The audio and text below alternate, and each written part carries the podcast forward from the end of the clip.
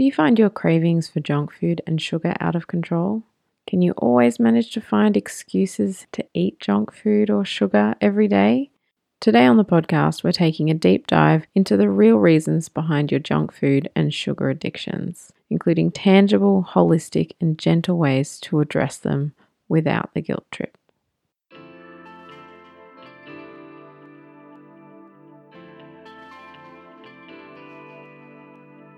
Welcome to An Authentic Life, your approachable guide to the imperfect journey of self empowerment, holistic health, and genuine happiness with me, nutritional medicine practitioner Miranda Partridge.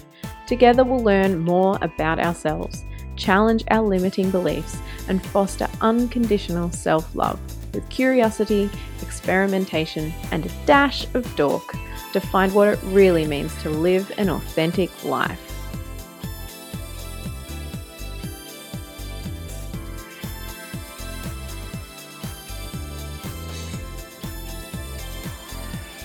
Hello, and welcome to episode 9 of An Authentic Life. My name is Miranda, and I am so grateful to have you listening today. If you can hear it in the background, it's currently raining and it's quite lovely. And I do have my dog Ziggy lying beside me, shaking like a leaf because uh, the rain is very scary for him. So if you hear him banging around a bit, that's that's what's happening. Just a little FYI. Today on the podcast, I wanted to talk to you a little bit about sugar, junk food addiction, anxiety, and mindset. But before we get into that, I'd really like you to take a moment to rate this podcast, share it with some friends. Follow me on Instagram at Miranda's Wellness and at An Authentic Life Podcast. And take a moment to have a look at the show notes today because in there I will have a link for my shopping list, which is a little freebie that I've created for you guys. Um, so you can get an idea of the sort of foods that myself and my family eat uh, because we eat quite healthy, obviously. It's one of those things that's really important to us. And the other thing is, with my husband having so many allergies and myself, other than butter, I'm dairy free and I'm gluten free. The sort of foods that we eat are probably pretty different to most people. Um, so I just thought I would share that for you guys. Uh, like I said, there's a link in the show notes. All you have to do is give me your email address and put your name in, and you can download your copy. The other announcement that I have is my Back to Basics detox that I have mentioned in previous podcasts is still coming soon. I am just trying to figure out a date to release that. But if you would like to be the first person to find out when that is coming out, I suggest you sign up for that shopping list as well because then I will already have your email and everyone on that list will be getting the announcement before anybody else. So let's talk about food addiction or junk food addiction, sugar addiction, chocoholicism, whatever you want to call it, it all occurs in the same area of the brain as a drug addiction would. So the same neurotransmitters or brain chemicals are involved, and some of the symptoms can be the same as those sort of, I guess, more serious addictions. And from my point of view, while things like gambling addictions and alcohol addictions and drug addictions can be more obviously destructive, a junk food addiction and a sugar addiction can actually be very destructive to the body. When I treat people who are feeling quite addicted to these substances, food, junk food, sugar, I'm really treating it from my holistic perspective as I always do. And I'm thinking about their mindset, I'm thinking about their self esteem, I'm thinking about their blood sugar, their liver, their digestive system, their skin health, their immune health, etc., etc. I'm thinking about all aspects of what's mm-hmm. going on for them and where this behavior comes from in the first place because the addiction stems from a behavior. And generally, addictions kind of start when we use food, sugar, junk food to help us to manage our emotions a lot of us can be quite uncomfortable with emotions. I know I am, and I have definitely been a bit of a sugar addict in the past. At my worst, I calculated it the other day and I was eating about 500 grams of sugar in a day, which is 125 teaspoons of sugar, or, you know, half a bag of sugar um, if you buy kilo bags. So it was a lot of sugar. And that was just in the foods that I like. Well, I wouldn't say foods, the, the junk that I was eating outside of my main meals because I don't exactly remember what I was eating in those main meals. But eight years ago, probably my worst time for sugar intake, that's how much sugar I was eating. And to give you an idea, the, our recommended intake of sugar is 24 to 36 grams a day, so six to nine teaspoons. I was easily having what 12 times more than that in a day. And I was really, really anxious at the time as well. And I'm not at all surprised at how anxious I was now knowing what I know about sugar. And I know from my point of view, I definitely was re- trying to regulate my emotions with sugar. I was really anxious, like I said, and I just didn't really know what to do when I was feeling so overwhelmed or feeling bad about myself or feeling rejected or grieving. There was just, there was a lot going on that year. And so I used sugar to try and regulate my emotions if you're the sort of person who defines themselves as an emotional eater, you're usually the sort of person who will reach for, you know, sugar, carbohydrates, chocolate when you're stressed, when you're overwhelmed, and just generally don't know how to, or maybe you don't want to sit with and work through your negative feelings. Maybe you're uncomfortable with feeling sad, or guilty, or angry, or lonely, or even bored. Or maybe you simply don't know any other way to deal with those feelings. Either way, when these feelings come up, you grab, say, your block of chocolate and you absolutely go to town on that. Because eventually, chomping away at that chocolate starts to calm you down. And you feel this sense of everything's going to be okay. And just for a moment, it works. And that's why we do it because we're escaping that negative feeling that we have so much fear around by reaching for these sugary, junk foody type foods. The main neurotransmitter responsible for this response is dopamine. Dopamine is our reward hormone. It's released in the brain when you're expecting a reward, and sometimes just the anticipation of a possible reward can be enough to release dopamine. And it feels really good. And with chocolate as well, chocolate can release oxytocin, which is our love and connection hormone. So if you're feeling lonely, you're grieving, you're feeling quite depressed, that can sometimes be the reason why you're reaching for that chocolate because you get the dopamine and you get the oxytocin at the same time. So, really, you're just feeding an addiction to the dopamine. Because dopamine is a reward hormone, it actually gets released when we do positive things like ticking off tasks or achieving something that we never have before when we try it. Like, so really, if you cook yourself something that you've never cooked before and you nail it, like dopamine, hello, dopamine, and it's amazing. So there are ways that we can kind of, I guess, hack, get around that addiction by seeking the dopamine in different ways. What you really basically need to understand is that when you do something pleasurable, dopamine floods the brain. And that reinforces your cravings and your desire to satisfy them in the future. So that means that the more that you're consuming the thing that you're craving, the more you need next time in order to get the same dopamine hit. So it could be a small chocolate bar that you start off with. And before you know it, you're probably eating like a family size block of chocolate in order to feel the same way. And that's what I was doing. I got to a point where I was eating like a block and a half to two blocks of family block size chocolate in a night sometimes in order to feel good. And it's that mindless chomping away of the chocolate. And I know I'm talking about chocolate in particular. Obviously, people can be addicted to other things, but chocolate seems to be the most common one from my clinical experience and, you know, my own personal experience.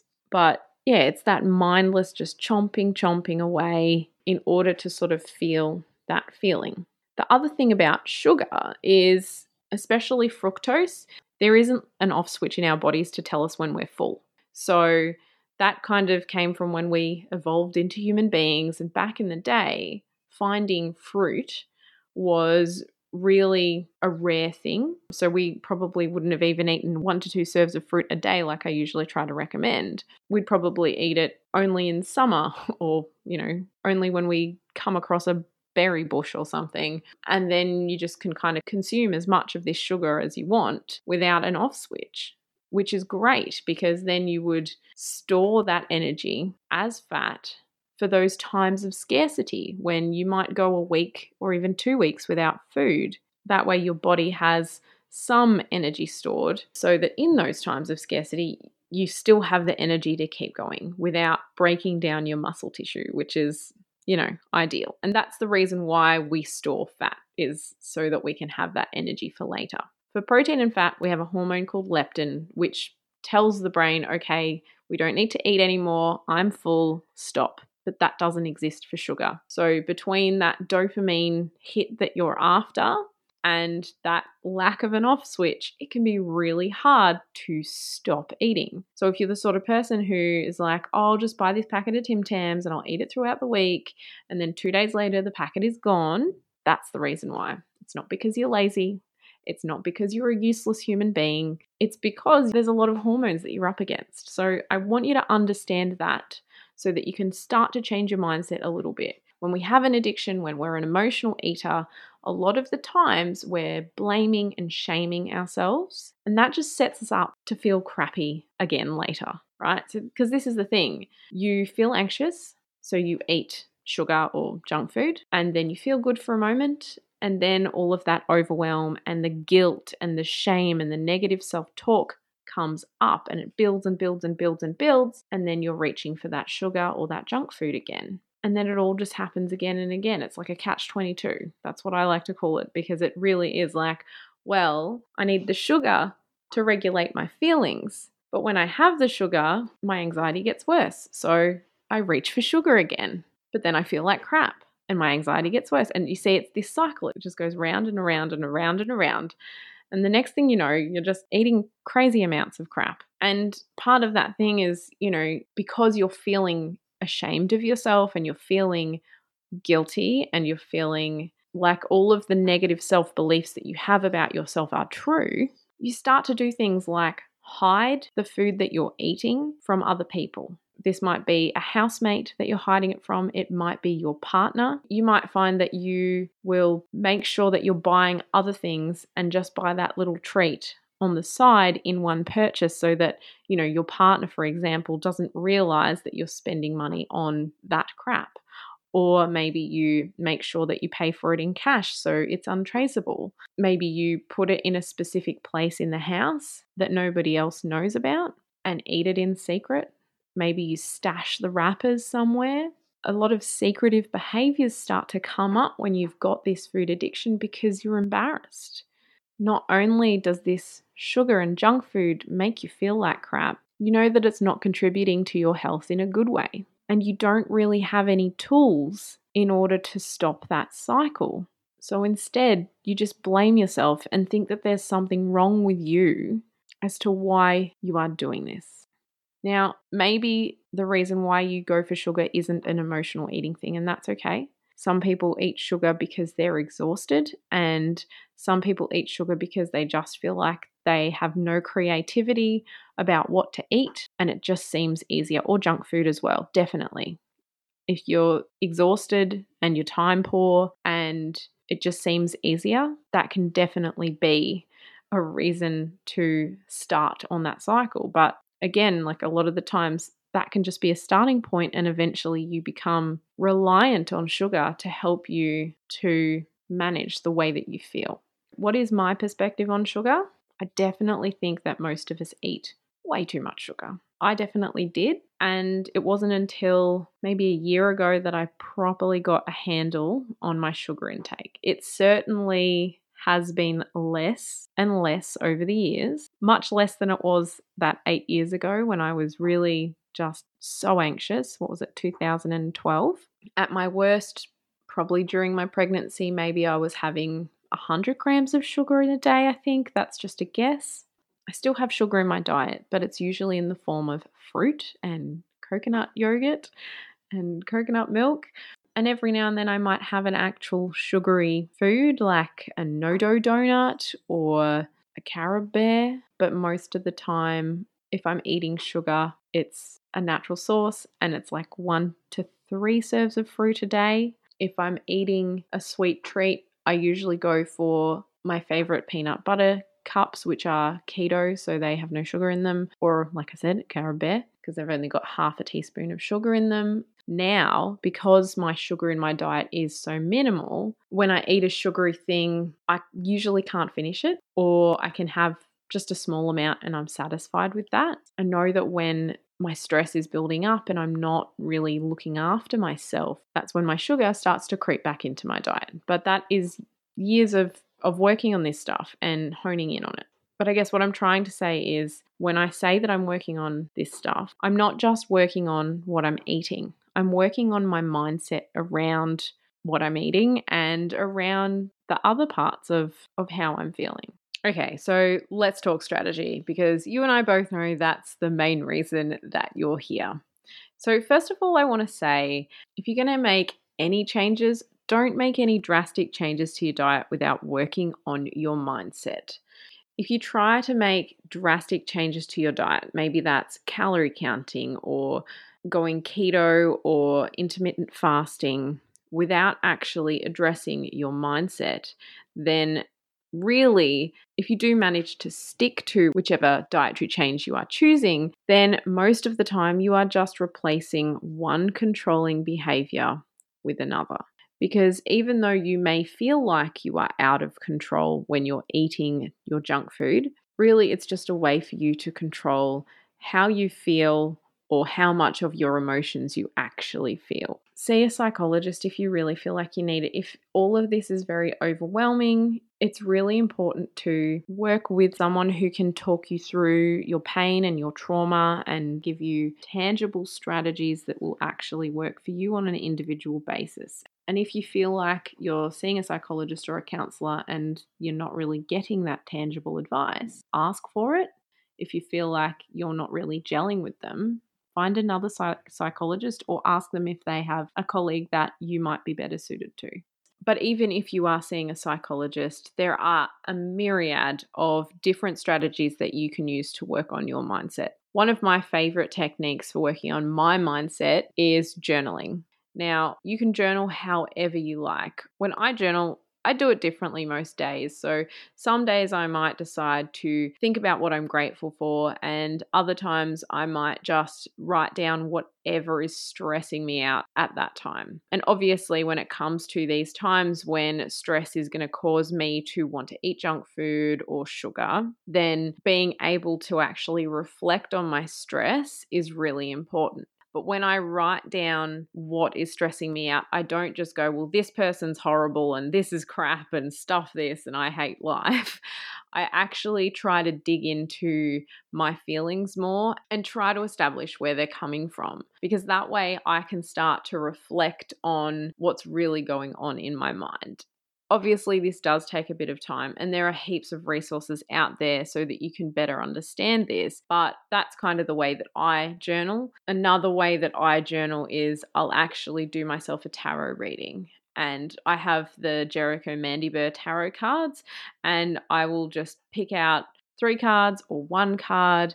Um, and very rarely, if I have like a spare hour, I might do a 10 card reading for myself. But I love these cards because I just feel they give me insights and a different perspective into what's going on in my world, in my mind, uh, that I wouldn't usually come up with on my own.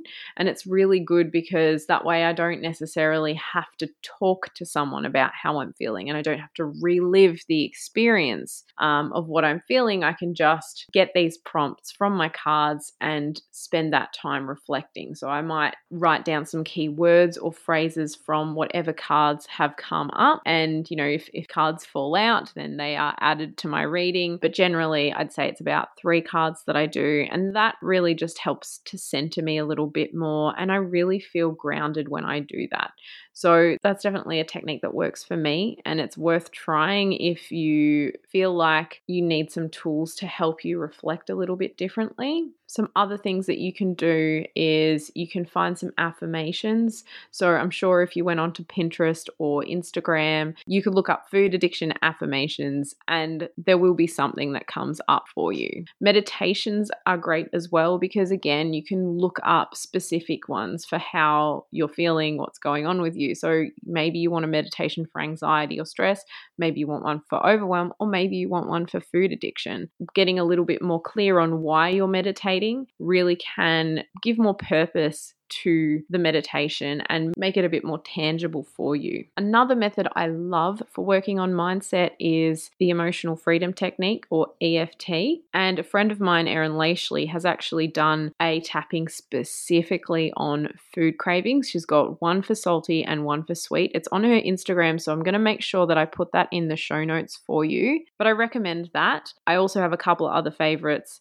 Gala Darling and Brad Yates are wonderful. They both have heaps of videos on their YouTube channels, so you can just search either of them, but again, I'll put them in the show notes. You can put in EFT or tapping for food addiction, EFT or tapping for food cravings, EFT or tapping for stress, for insomnia, whatever is going on for you. And it's an, again another way to work on your mindset because you know you're tapping on different parts of your head and your face and your chest and everything while you're saying these words but what you're doing is you're kind of saying all of the negative feelings to kind of bring them up and release them i guess and then you are replacing them with more beneficial thoughts, um, which you end up saying throughout there. And then at the end, it's really nice because you always say, I deeply and completely love, accept, and forgive myself, which I think is something that we all need to be saying on the daily. I know for me, I really have trouble forgiving myself. Once I started putting that into practice and actually forgiving myself, which it really made a huge difference for my mental well being. The other part of this mindset that I really want to talk to you about is the purpose of why you are doing this. Now, a lot of us will be coming from this mindset of,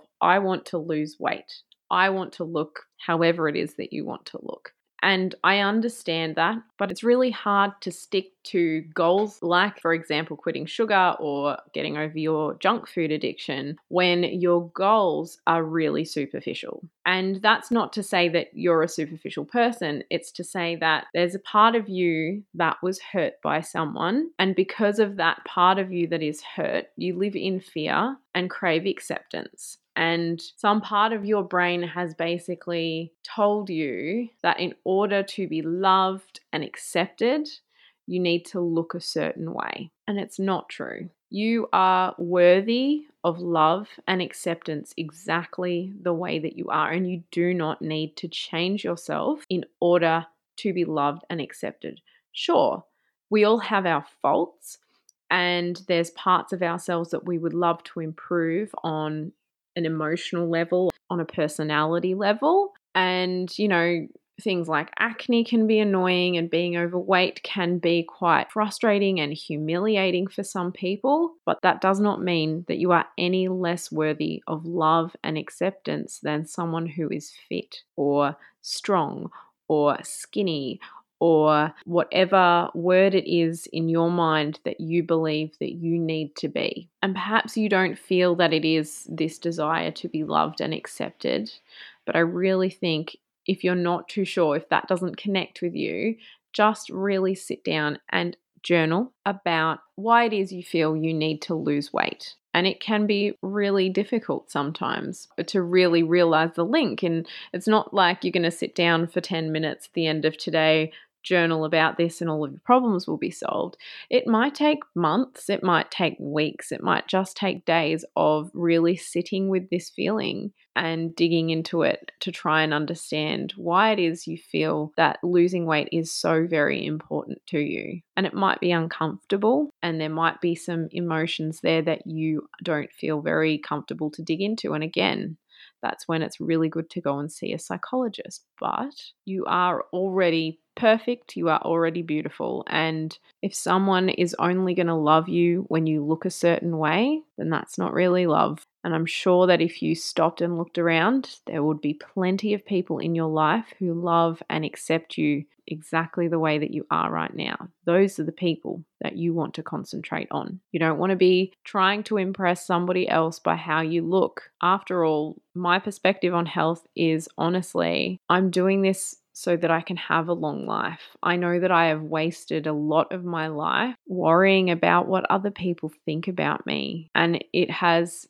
caused me to be this little ball of fear and while there are plenty of times in my life where I've done brave things, like moved two states away and moved hours away from my mum before that, and ran away from home when I was 17, and all sorts of different things, I really have wasted so much of my life already worrying about what other people think about me. I already regret so much of the time that I spent doing that, which is why I now concentrate on the longevity of my life. I want to have a nice long life full of adventure with the people that I love, the people that make me happy, and the people that light me up. And I really want you to want that for you too. So when I think about health, when I think about sugar, when I think about junk food, I'm thinking about the effects on your long term health. I'm thinking about the inflammation that those foods cause in your body. I'm thinking about your gut function and the follow on effects of having poor gut function, whether that be more anxiety or depression, whether that be low immune function, more inflammation in the body, or even just increased pain. Because as we get older, we sustain more injuries and we are more prone to things like arthritis. So, really, we want to be pain free or at least as mobile as we possibly can be. And I can tell you right now, sugar and junk food, they're making your pain worse. They're making literally any symptom, any condition that you have in your body worse. My second step for this is to monitor your sugar intake without judgment. So you might want to do this on a piece of paper or a book. You might want to do it on an app. There's um, MyFitnessPal or Easy Diet Diary. And you just want to write down what you're eating and how much, and calculating how much sugar you're eating. It's best if you do it in a diet diary um, rather than just writing down the amounts in a list because then you can see where most of the sugar is coming from. And then that gives you an idea of what needs to be changed first because it's the most sugar content in what you're eating. I really urge you to ignore any other measurement on these apps or even on if you're doing it on paper and then just Googling it and using the Calorie King website, honestly, please just ignore all of the noise that is there. Don't look at the fat, don't look at the calories or kilojoules, don't look at anything else. Just look at the sugar content because that's really all that matters for this particular dietary change activity, whatever you want to call it. Once you've got your total for the day, divide it by four, and you'll have the amount of teaspoons of sugar you're having in a day. Now, you want to have six to nine teaspoons of sugar maximum, which is 24 to 36 grams of sugar. Now, like I said, when I was eating sugar, I was having 500 grams a day, which is, I think it was 126 teaspoons a day, which is just way too much. But when I'm figuring that out, I'm not sitting there going, oh my God, how embarrassing. What a loser. How useless. How lazy. How stupid. No, I'm not doing that. I actually look at my past self with empathy because she only knew what she knew. And at that time, it was not as much as what I currently know. God knows it was eight years ago. But you only know what you currently know right now no amount of shaming yourself is going to make you know more. The reality is, there's a part of you that is very likely hurt and that you weren't taught how to help yourself with that pain. So, eating sugar, eating junk food is the way that you tried to deal with your pain. And I mean, it's gotten you this far. And that's great. You're here listening to this podcast, which is a huge difference. Imagine a week ago you weren't listening to this particular episode. If you're sitting here and you're ready to make a change in a way that isn't an all or nothing ideal perfection of a change, but I'm just going to do my best and see how it goes, sort of a change, then that's what's really important. If you are having crazy amounts of sugar, like I was, then identify what the biggest sources of sugar are in your diet and just say to yourself for two weeks, just for two weeks, I'm going to cut that out and I'm going to see how I feel. Or you could make it six weeks if you want, or 12 weeks. Just start with a goal that feels like a challenge, but doesn't feel like, oh dear God, what am I in for? Sort of a time. Four weeks might be good for you. It totally depends. Some people like to do sugar free September. Um, so start that on the 1st of September if you like. But find that happy medium of a challenge, but not an overwhelming change, and stick to it. And in that time, you don't buy any of your usual stuff. So spend a week, perhaps, figuring out foods you might like to make or have on hand instead to eat instead of those particular foods. It's also really important that if you live with other people, you try to get them on board as well. It can be hard if you've got kids and they already eat quite a lot of sugar, but to be honest, it's probably a good thing for them to be having a break from sugar anyway. It just might be a bit difficult for you if you're eating quite a lot of sugar and you're not used to being without. But at least if you can get your partner or your housemate or your best friend on board, then you have an accountability buddy. And when you have an accountability buddy and you're actually going to be accountable to one another. So if one person says, "Oh, come on, let's just let's go out for ice cream," or oh, I can't be bothered tonight, or oh, we've been good, let's just come on, we'll just sneak a bit of chocolate. If your accountability buddy's saying that, you say, no, we made a commitment to each other. And I really want to see this through. And if you can't be on board with this, it's going to make it really hard for me. But I also just want to see you be able to do this too. And be encouraging. Don't be judgmental. Don't make them feel like crap for their comments or their choices. And if they do slip up, make sure you are very supportive, not shaming, because I'm sure you don't want somebody to shame you when you have made a choice like that because you're already shaming yourself. So if they're shaming you, they're kind of reinforcing what you're already saying about yourself. And I know you don't want that. because that just makes it feel worse. Treat your accountability buddy the way that you wish somebody would treat you. And hopefully, your accountability buddy will do the same thing, and together you can get through it. But it is a real team effort if you are going to get somebody else on board, and it is really important to be gentle and kind to yourself. That brings me to tip number three, which is about patience and empathy and being kind and gentle with yourself. One of the things about addictions, like I said, is that it's this way for you to control your emotions, right? If you do something like this, try to take these foods out of your diet for a set period. It's really important to be kind and gentle with yourself. And that is not the same as being complacent. It's understanding that you might not get this perfect, and that is totally okay. If you have a stumbling block, it is not the end of the world, and there is no reason to throw in the towel and just go the whole hog and have a huge blowout. If you stumble, you go out for KFC for lunch because you just keep feeling like it's I just need it or I can't think of anything else to eat or I just really want it or I'm having a shitty day or whatever it is that you're telling yourself. Make sure once you're starting to hit that shame spiral, try to catch yourself and go hang on a second. It's okay. I just stuffed up I went against what I said that I was going to, and that is okay. I'm a human being. I'm allowed to make mistakes. I still have the rest of the day ahead of me, or I still have tomorrow. And from there, you make some positive changes. So that might be grab a bottle of water and drink a litre of water over the next half hour. It might be to make yourself a herbal tea. I find, especially if I've had a lot of sugar or caffeine, Tulsi or holy basil tea is really good.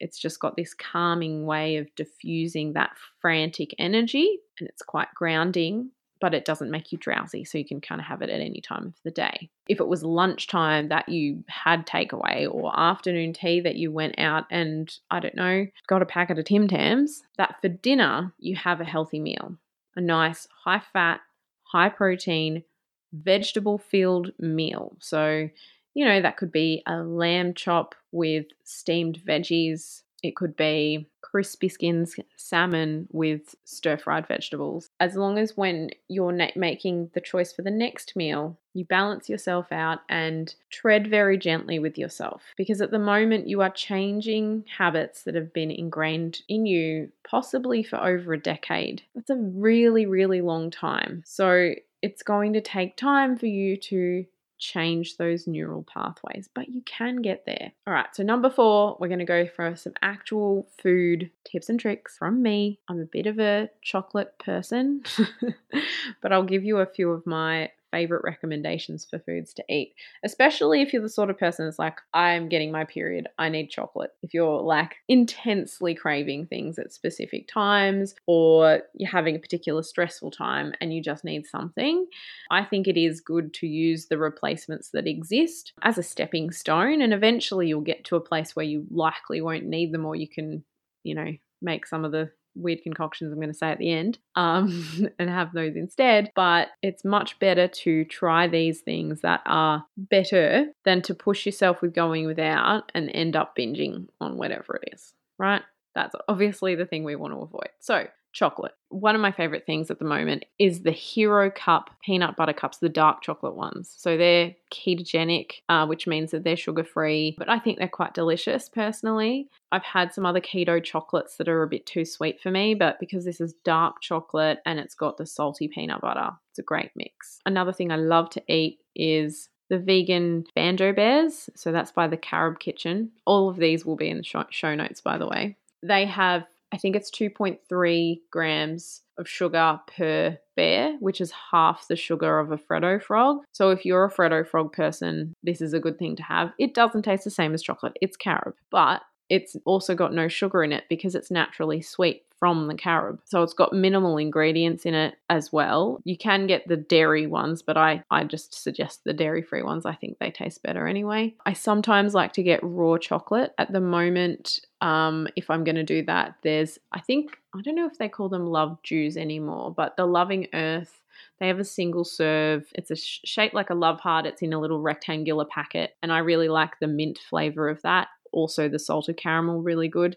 They're not sugar free, but they have less sugar in them and they are natural sweetened. So it could be coconut nectar from the top of my head, but I find that they're quite a quite a nice thing to have as a replacement. If you're really new to this and dark chocolate is just too much for you, I think raw chocolate can be a really good way to go. Um, getting raw treats can be good as well, but they can be quite high sugar because they usually have a lot of dates in them and maple syrup and things like that. So be mindful of that. But even if it is a step down from the sugar that you're currently eating, they can be really good. So you can get them at health food shops, usually in the fridge section, or there's things like Pana chocolate, which you can now get in the supermarket. Loving Earth, like I said. But go into your local health food shop and have a look around, or if you don't have one local to you, have a look online. There's plenty available. There is one that I can't, um, off the top of my head, remember, and they are quite expensive because they're quite bougie and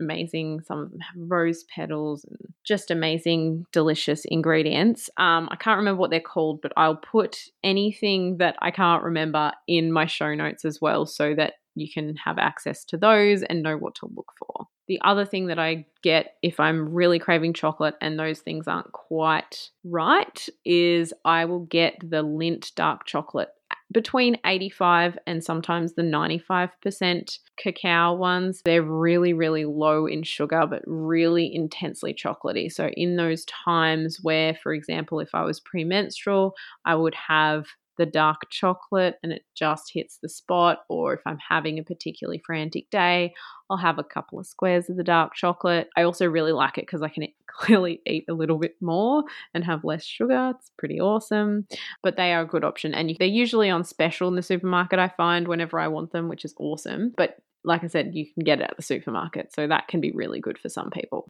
If energy drinks and soft drinks are your thing, then you're probably best to go for a kombucha. And there's so many in the supermarket now that are great, but my favorite is the Lo Bros Cola. I like a few of the Lo Bros flavors, I like a few of the Remedy kombucha flavors, and there's a lot of kombuchas out there. But the cola is probably my favorite. It's really, really good. I've had other cola kombuchas and they're nowhere near as good as the Lo Bros one. When I'm craving burgers, I make them myself. I use a recipe for the low carb super bun, which is the same sort of thing that they have at Grill'd if if you've ever been to Grill'd because it's gluten free and it's dairy free. But then I can make my own burger and put whatever I want on it. So I'll usually go for a slice of pineapple and maybe some grated beetroot, grated carrot, some lettuce from the garden, um, I usually have a homemade relish or some sort of spicy sauce. Sometimes I have some homemade mayo in the fridge or even some cashew cheese. And I put all of that on my burger, make it really, really big, cut it in half with a knife, and I eat it. And of course, I also make like sweet potato fries or potato fries on the side, which I just cook in the oven. And if you put them in the oven before you start making everything else, then they will be ready on time miraculously. If I'm out and I'm craving like KFC because I used to eat a lot of KFC. I haven't eaten it and I don't know how many years because can't anymore. Again, can't. When when you can't eat gluten and dairy, it makes it really easy to just say, well, can't eat that. but when I'm craving those things, I actually go to the supermarket and get a barbecue chicken because I'm a big fan of a barbecue chicken. I think they're great. And, you know, they are in plastic, which isn't my favorite. And I can't get organic, but I can get free range. You know, you pick your battles sometimes. So if you're a KFC person, I highly recommend barbecue chicken. What's wrong with a barbecue chicken? And usually you'll get that barbecue chicken and it will actually feed you for several meals or you and your family for a couple of meals. So I like to do that. But most of the time, whenever I'm craving takeaway, which isn't much anymore, honestly, I make my own version. So I will Google it with the word paleo in front. And usually there's a version that's Miranda friendly, Blira friendly, we call it, because my husband Blake has so many allergies and I have two intolerances. Blake and Mira's Blira. And as for homemade stuff, my chocolate fat bombs, if you go onto my Instagram, I have a recipe on there. It's an IGTV, so it's a video and you get to see my cute kid. Uh, I'll put that in the show notes as well. Uh, I also usually look up the I Quit Sugar recipe for fruit gummies, and I do the blueberry ones because, again, my husband's allergic to raspberries, so I can't do mixed berry, I can't do raspberry, and yeah, we usually just have blueberries in the freezer. So I'll usually do those, and I think that they're a really good treat for the kids. But even if you're the sort of person that always wants a lolly, they're a great thing to have instead of lollies. And basically, it's the frozen berries with some kombucha and gelatin. It's a very easy recipe. Um, as long as you've got a blender, you can do it. Also, with my chocolate fat bombs recipe, if you make the chocolate without the peanut butter, you can get little patty pans and put a layer of the chocolate down. Put the nut butter or peanut butter on top after it's been set in the fridge, and then pour over the rest of the chocolate and set that in the fridge, and you have your own peanut butter cups. It's awesome. Now, one thing that I do every morning and have done for I don't even know how long now probably six or seven months, is I'll have a three egg omelette for breakfast. And then I have a bit of a like breakfast dessert. So I get unsweetened coconut yogurt and I put a big, huge dollop of peanut butter, unsalted peanut butter, I'm into at the moment, and some fruit with maca powder and cacao powder. And then sometimes, if I remember, I put some hemp seeds on top, and it's like a breakfast dessert. And that's what I have, and it's delicious. If I'm having those really full on cravings, what I'll do is I'll literally just get some nut butter, usually peanut butter, honestly. If you can't tell, I really like peanut butter. Um, but you can get almond butter, ABC butter, hazelnut butter, cashew butter, whatever you're into. And then I just mix some of that with cacao powder and I sometimes might put a tiny bit of honey, or instead, I will just serve it with some strawberry or something like that, and I just eat that with a spoon. It's such a great one when I'm feeling like that because of the good fats in there and a little bit of protein as well. So it really curbs the craving because it's delicious, but also it's you know, got some components to it that are actually going to satiate my appetite. So those Those are probably my main things. But one thing is this back to basics detox that I'm going to be doing. It's a four week program. I actually go into depth with this stuff and give you replacements because it is gluten free, dairy free, sugar free, and caffeine free. So we actually delve into all of this stuff. So that's going to be starting soon. Like I said, I don't have a date yet. I've just got to figure out a few things logistically, but it will be really soon, like next month soon. I promise it's coming out. Uh, so, if you are really unsure about what to do with this sort of stuff, I really recommend you take a look at that because I am so easygoing with this and all about forgiving yourself and supporting you. It's a much better format than just cutting it all off completely without any guidance and without any support and without any help. So, yeah, just a little plug for that because I know that you guys are going to get a lot out of it. I've actually run a pilot program of that, and the people who were involved have really enjoyed it and gotten a lot out of it. All right, so main takeaways here work on your mindset. Always work on your mindset. It's something you need to work on for the rest of your life, but please work on your mindset. Seek the help of a psychologist, journal all the time, as often as you can, Love yourself, accept yourself, forgive yourself, and understand that you're human. You're not going to get this perfect, and you're not supposed to. It's okay if you stuff up as long as you keep going because you believe in yourself and you know that you deserve it because you do. And if you don't know that you deserve it, I'm telling you right now, you deserve it. Make the change about something other than weight loss. Honestly, find something else outside of this idea of what you want to look like in six months' time, outside of what you want to look like in three months' time, outside of what you look like right now. Think about your family history. Is there someone in your family with diabetes? Or is there someone in your family with dementia? Dementia is actually known as type 3 diabetes because it is made worse by sugar consumption. So, if you don't want to have dementia as an older person, it's a really good reason to make sure that you're reducing your intake to sugar right now. And do the math. Sit down, do the math. Do it without judgment, but do the math so that you can actually have a tangible idea of how much you are consuming and how much you would like to be consuming, which is the six to nine teaspoons, because it gives you a goal. It's still showing you that yes, you can eat some sugar, you don't have to cut it all out. It's not going carb free. You can still have some sugar, but the amount that you're having right now is probably not ideal for your body. Probably not ideal for anyone's body, but right now it's not ideal for you. And you can probably sit down and journal about all the reasons why sugar's not the most beneficial thing for you. But keep it simple. Believe in yourself because you can do this and you're worth doing this for. Once you've picked how long you're going to do this for and you've stuck to it, then you can see if you want to introduce some sugar back into your diet or some takeaway back into your diet and see how you feel. Pay real attention to the symptoms. Maybe you get migraines, maybe you get bloated, maybe you just generally feel sick or tired. Whatever it is, pay attention because that's your body telling you that this is not right for you. And that can make it easier to then go, okay, I've had a bit too much. Let's rein it in a little bit and gently go back to the way that you were eating without the sugar. All right, so don't forget that I've got so much in the show notes for you this week. I know this was a big topic, it was a lot to cover. And next time I have a solo episode, I'm going to be talking a little bit more about weight loss and weight management but from my perspective. But I really do hope that you got a lot out of this. And please remember that reviews of this podcast mean a lot. It means that this podcast lands on more ears, and I really do want that to happen. The entire reason why I'm doing this is to help you and to help as many people as I possibly can. Like, this information is free. It takes me a lot of time to put together and to edit. I'm doing it all on my own. I don't have a team, it's all me. So, if I can get this podcast heard more and possibly onto the podcast charts. And as you can probably imagine, I actually want this to be a successful thing that I'm doing. If you can't do that, that's all right, but I'd really appreciate you sharing it with somebody who you think might want to hear it or might need to hear it right now. And if you've already done that, I really, really appreciate it. Until next time, Thank you so much for listening. And if you do have any questions, don't forget that you can always email me, mirandaswellness at outlook.com.